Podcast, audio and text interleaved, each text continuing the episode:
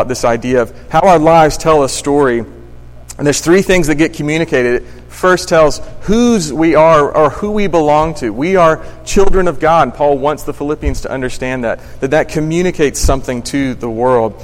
Um, the second one is what we are. We are lights of the world. And then thirdly, we're communicating through our lives. The story we are telling is something particular about the nature of this faith that we have and the form that it takes. So let's look at verses 14 through the first part of 15 and this idea that our lives tell a story and it communicates whose we are. Um, some of you may have heard me tell this story before, but if you know my wife, she's the oldest of three uh, girls, and her, in particular, her middle sister, Catherine, have a very uh, strong, striking resemblance to their father. So much so that uh, a couple times in public, um, perfect strangers, at least to the two of them, people they didn't know, have come up to them and said, You're so and so's daughter, aren't you? You're Bill Barnes' daughter. And they're really struck by that. One in particular story was such that uh, it's worth sharing. Her middle sister, Catherine, uh, was living in Africa. Uh, in Malawi, actually, for a year, working with the missions agency there. She went on a safari uh, in Malawi with a few people from the agency that she was with. And there's a, a larger group that's a part of this safari that she's on. And uh, in the truck, as they're going through the bush of Africa here, uh, a gentleman who she had never seen before in her entire life, again, this is in Africa, looks over her and says, You're Bill Barnes' daughter. And you can imagine the shock and the fear and the uncertainty of that. She's like, uh, Yes, how did you know that? She said, Well, you look exactly like him. It turns out that this had been a family friend who uh, my sister in law, Catherine, had obviously never met, but who knew my wife's family very well and could tell from the resemblance, you are a child of Bill Barnes.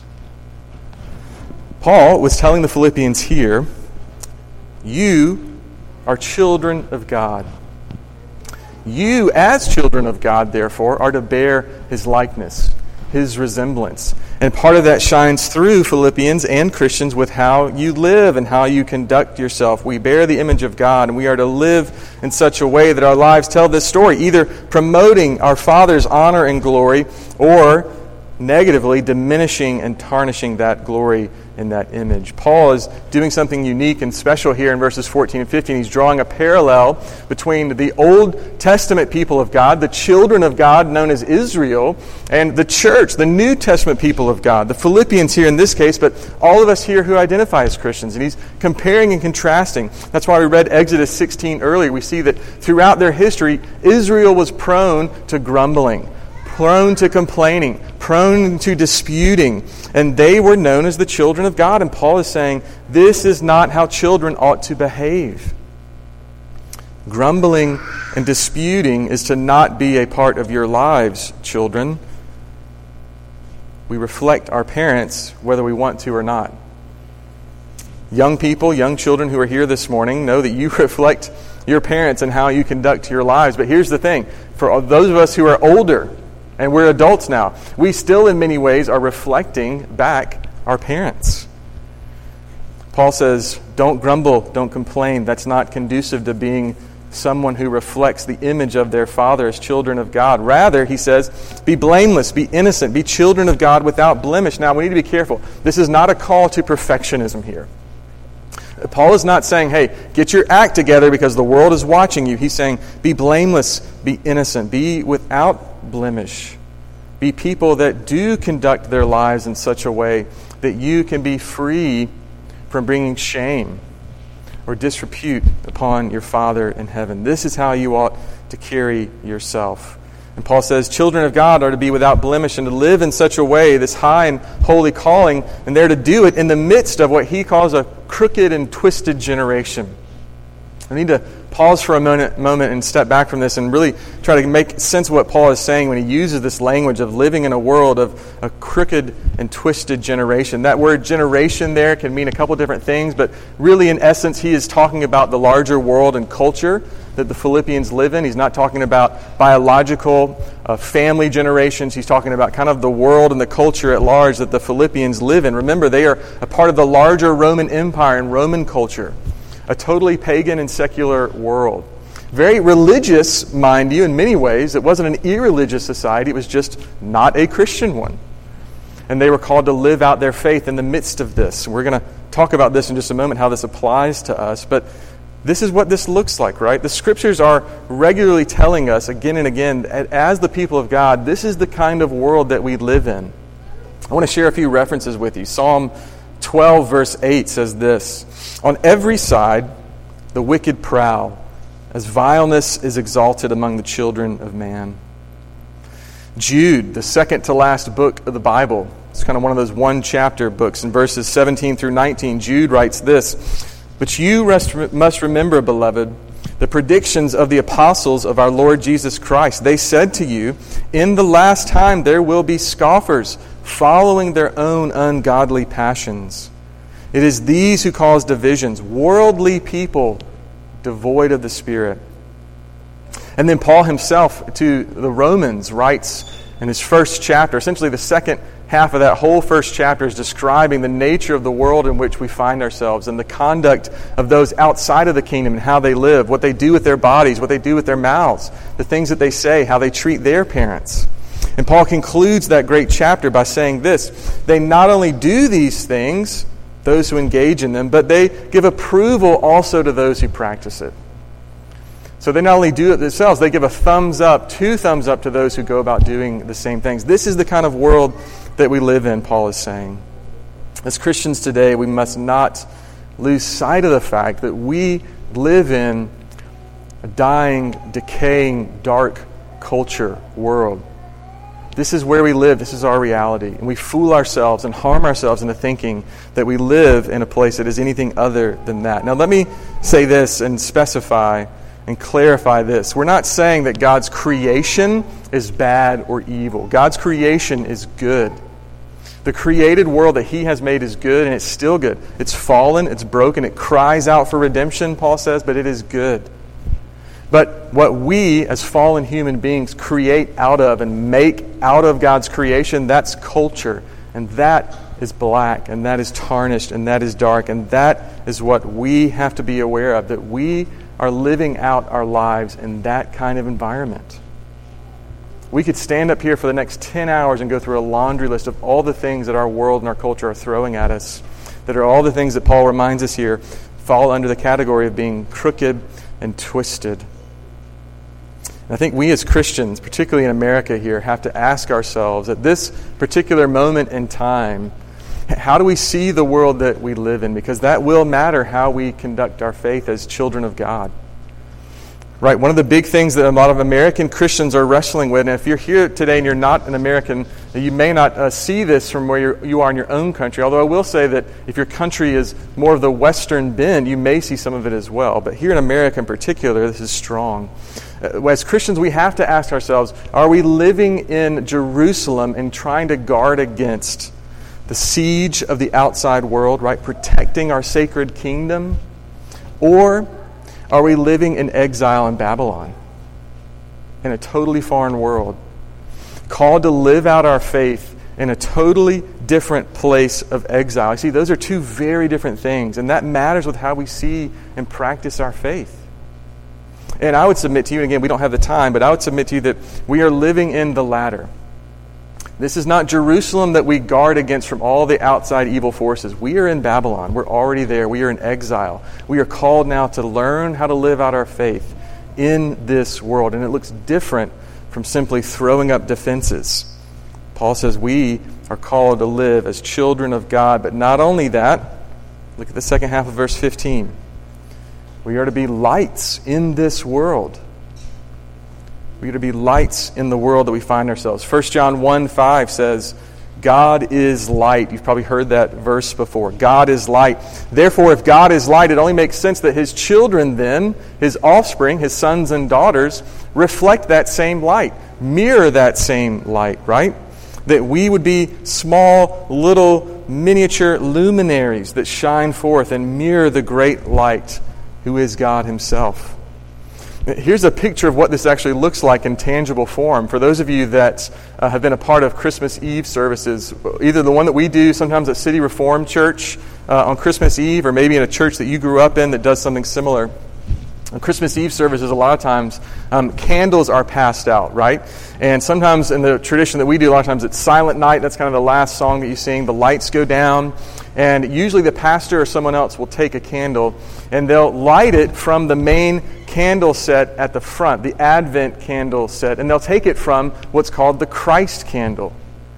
And they'll take that light and then they'll pass it and they'll light it. And that light then gets spread around and around and it ends up lighting up the whole room. You know, that actually is that liturgy, that ceremony is given to communicate a real message. Exactly what Paul is saying here. You are the lights of the world. This is how you are to live. Your light is derived from and taken from the one light who is Christ. I think Paul is also very much and intentionally wanting to connect to the words of his own master and Lord Jesus from Matthew 5, 14 through 16. We put it at the front of the bulletin. I hope you got a chance to see that in the reflections section. This is where Jesus says to the disciples, You are the light of the world. A city on a hill cannot be hidden. Right? A city on a hill cannot be hidden. Look back at those reflections and see what Jesus says. Nor do people light a lamp and put it under a basket but on a stand, and it gives light to all the house. In the same way, let your light shine before others, so that they may see your good works and give glory to your Father who is in heaven. When Paul says to the Philippians, You are lights in the world, he is thinking and including all of that language that Jesus says in Matthew 5. You are lights. So, what do lights do then? What do lights do? Well, they reflect, they refract. We reflect the glory, the honor of God in our lives. It's a big part of what we do. Lights illuminate, they shine upon things, they expose things, they give honor to things that are good. When the light comes on things that are good, it gets shown for being good and true. When the light comes on things that are evil or wrong, it gets exposed as being wrong and evil. That's a big function of what light does as well. Jesus said this in uh, John 3 to Nicodemus in 19 through 21. Jesus said that light has come into the world, Nicodemus, mainly meaning himself. But light has come into the world. But the world, see, men and women of the world loved evil. They loved to remain in the dark. Their deeds were evil, and they ran away from the light. They didn't want to have their hearts exposed for what was really there. But Jesus has come as light to expose these things so that not that there would be judgment. He actually says that in that same section but so that there would be healing, so there would be renewal, so that there would be life coming out of the light that shines in the darkness. We are called to do and be these things when we are given this description of being light in the world. We cannot be hidden. Light, by its very nature, cannot help but do these things we've been talking about. And so, we too, as children of God and lights in the world, shouldn't be able but, but to help to do these things. We can't help it. It's part of our very nature. And what's really important for us to see and notice about what Paul says here in Philippians 2 and in also Matthew 5, the words of Jesus. Notice from Jesus and from Paul, there is not a command to go and be light. He doesn't say, go be light to the world. He actually simply says, this is what you are. And as you come into a full understanding of what it means to be light, you will do these things. They will come out of you naturally. Neither Jesus nor Paul say, Go be light. They say, You are light. Live out what you already are. You are light in the world. Thirdly, our lives tell a story. Who we belong to, that we belong to God as our Father. We are His children, sons and daughters. It also shows that we are light. Our lives should tell that story that we are light in the world and also should communicate the nature of our faith. Look, this last section here, 16 through 18 of our passage.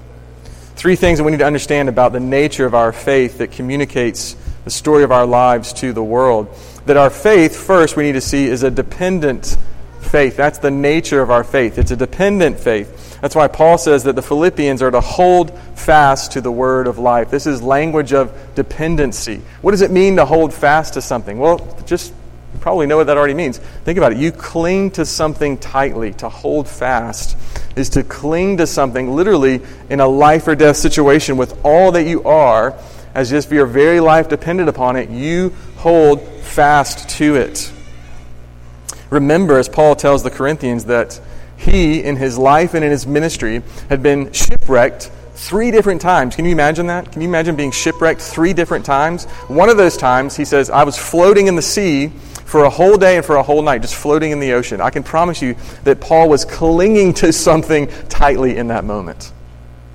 I can't help but think he has that memory and that experience in mind when he says to the Philippians, Hold tight and hold fast, as if your life depended on it. And then what is it that he, he wants them to hold on to? Well, he wants them to hold on to the word of life. Well, what is this? There's a little bit of speculation and uncertainty about what Paul's referencing here. Is he talking about the gospel explicitly, the message of the Christian faith, right? The life, death, and resurrection of Jesus? Is this the word of life we cling to? Is he talking more broadly about the scriptures? Right? The scriptures are described as the word of life. He, is he saying, cling to the scriptures and hold tight to the scriptures? Or is he talking about Jesus? Right? Jesus is the word, and certainly he is life. So is he saying, cling and hold tight and hold fast to Jesus? Well, I think the answer is yes. It's all three of those things. It's the scriptures as the living and active word of God. It's the gospel as the message of hope and salvation for the world. It's the person and work of Jesus as our friend and Savior and Redeemer. That is what we hold tight to. That is what we don't lose sight of. And that means that our faith is a dependent faith by nature. It also means that our faith is sacrificial in nature. This is where Paul begins to pick up in these last few verses here on a very powerful Old Testament a theme, a motif of Old Testament sacrifice. If you've ever tried to read through the Bible, if you're like me, you may get bogged down in Leviticus. You get through uh, Genesis, you get through Exodus, you get to Leviticus, and you go, okay, this is uh, not really sure what's happening here. Leviticus is actually a really beautiful book that actually tells the story of what Israel was to do by way of sacrifice how the people of God and the priest of God were to make right and good sacrifices for God so that sin could be atoned for in the Old Testament view. And Paul, what he's doing here is basically putting himself in the place of an Old Testament priest. And he's saying, You have brought a sacrifice. It's your faith, it's your works, it's your service for others. You have allowed me to offer it up to God on your behalf, and I'm so pleased by it. And I know and I trust that I will not have labored in vain, and that the giving of this sacrifice will accomplish the purpose that God has for it, and that you have for it, Philippians. And when he says, I'm going to pour out this little drink offering of his own life, he's, he's diminishing himself in a, in a certain way there. He's saying, hey, my life, my ministry among you is just a small little drink offering compared to the greatness and the grandness of your great sacrifice that you have made, which is your faith. And so our faith then becomes sacrificial in its very nature, it becomes giving. It becomes a faith that is gracious, that's generous, that again in its very self is sacrificial, that dies to itself. Again, remember what Paul has already been saying here. Don't live for yourself. Don't consider your interests first. Don't consider your needs first. Give your life up for others. And this is what Paul is pointing to here. And he says that the nature of their faith also ought to be joyful. There's real joy. Even in the midst of suffering, even in the midst of sorrow, there's real joy in their faith.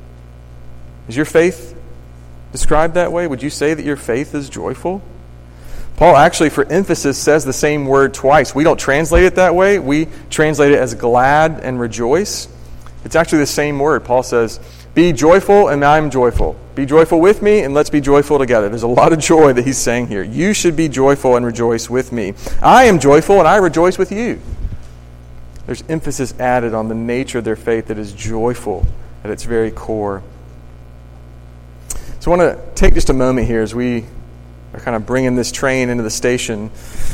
Give us a few things to consider, some applications, some questions that we should ask ourselves that as they apply really to our common life together certainly as individual Christians, if we're here, we're Christians, it applies to us individually, but really something to think about as our common life together. Do we as a church tell this one story, right? Is this what's being reflected in our life together? Uh, these things about being children of God, of being lights in the world, of having a sacrificial, joyful faith, that being the nature of our faith. is that true of us here today? Do we live as children of God? Does our conduct and how we carry ourselves show that, and reflect that? Again, not just on an individual level, but as a church. Are we grumblers, complainers? Did you pick up in Exodus 16 when Calvin read that early in the service that the people were actually not grumbling and complaining against Moses and Aaron, but against God? At the end of the day, all of our grumbling, all of our complaining, all of our disputing is not against that person or that thing or that situation that we find ourselves frustrated by. It is against God. Children, listen carefully. if you are grumbling and complaining against your parents, you're not complaining and grumbling against them. You are complaining and grumbling against God. That's a sobering thought. Parents, if you are grumbling and complaining against your children, you are grumbling and complaining against God as well because God gave them to you as well for your good, for mutual sanctification, for mutual growth in grace. You know, the opposite of grumbling and disputing, the antidote to that is contentment and thanksgiving. If we give due diligence and we labor and we strive to find contentment in life that God's given us, all the things that He's given us, and we find ourselves being gracious and grateful and thankful people, then grumbling and disputing and complaining can't help but dissipate. Contentment and thanksgiving is our antidote to grumbling and complaining. Are we living as lights in the world? Listen, there's two great temptations that we're going to face when we think about what it means to live as lights in the world. The first is going to be to hide our light, right? As Jesus warned against. to hide our light under a basket or a bushel. I think a lot of times as Christians, when we think about hiding our light, we think about it in terms of evangelism, right? Well, I, I, you know, I had a chance to share my faith and I just blew it, right? I chickened out. I hid my light. I didn't do it. I don't know that that's as much as what Paul has in mind here as much as it is, again, our, our greater conduct, how we live our lives. Remember, we live in the midst of a crooked and twisted generation, a generation and a world and a culture that says to us, You are not pretty. You are not lovely. You are not beautiful. So, therefore, when we believe that message, we think we have to change and alter ourselves and alter our appearance. Therefore, that means we have now bought into the narrative and story of the world and our light has become diminished. Listen, the world says to us, you have to have success and material things to find joy. And if we begin to buy into that narrative, rather than the narrative that God has for us, to live a faith of joy, to live a faith of contentment, and a life of contentment, then guess what? Our light begins to be diminished as well. The world tells us all kinds of stories and lies that are alternative narratives, and we begin to buy into those things, our light becomes diminished more and more, greater and greater. But we can also be guilty, though, of shining a bright, harsh, manufactured light on the world rather than a natural, beautiful glow of the sun or a fire. My kids hate it when I get them up in the morning and it's dark outside and I throw on the light overhead and go, hey, it's time to get up. It's harsh you know, LED light from their lamp or from the ceiling light comes down on them going, oh. But have you ever been somewhere where you wake up with the sun? The sun's coming through the window in the east. It's natural, it's slow, it's easy. But eventually, what happens with that light, right, is that it's so beautiful, it's so bright, you're not going to sleep through it. It will do the purpose for which it is set. You will stand up and you will get out of bed and you will start your day because of the light that's come in. There is a sense in which that is what we're called to do as Christians, to be that kind of light in the world. Are we holding fast to the word of life? Are we exemplifying this dependent, reliant faith on Christ our King? Are we living sacrificially in all areas of our lives? These are the things that Paul is calling us to, and he's reminding us how we live, how we conduct our lives. Tell a story. And either that story is going to be in congruence with and line up with what God has for us, and we will find ourselves being conformed more and more into the image of Christ, which is the great story He has for us the story of His kingdom, the story of the people of His kingdom, or our lives can tell a different story, one that is centered upon ourselves, centered upon our own desires, centered upon our own wishes. And Paul's desire for the Philippians, and honestly, as your pastor, my desire for you, just as his was for them, is that it wouldn't be shown to be in vain at the end. That you would live a life that shows that you are children of God in the midst of a crooked and twisted generation, but living as lights in the world. And my prayer for you, and I hope it's your prayer for one another, is that God would make this more and more real in your life so that you could live it out for all to see. Let's pray together.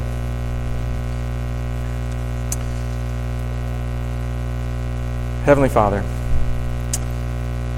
thank you for sending us Christ. Is the light of the world himself, the one true light who has come into the world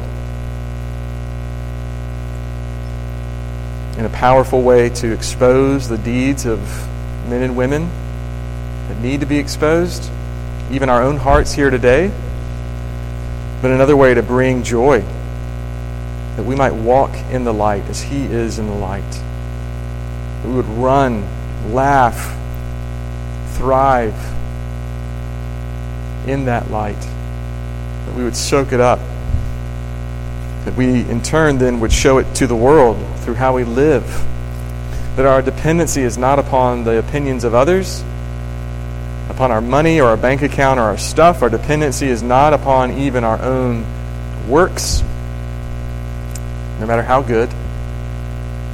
But our dependency is upon the one who is life and light and joy himself. That Jesus, our true King, would be enough for us, that we would be satisfied with him, and that in him we would see ourselves as we truly are children of the living God, sons and daughters of the Creator who's made us in his image. He calls us to live and revel in that joy. We pray and ask this in Jesus' name.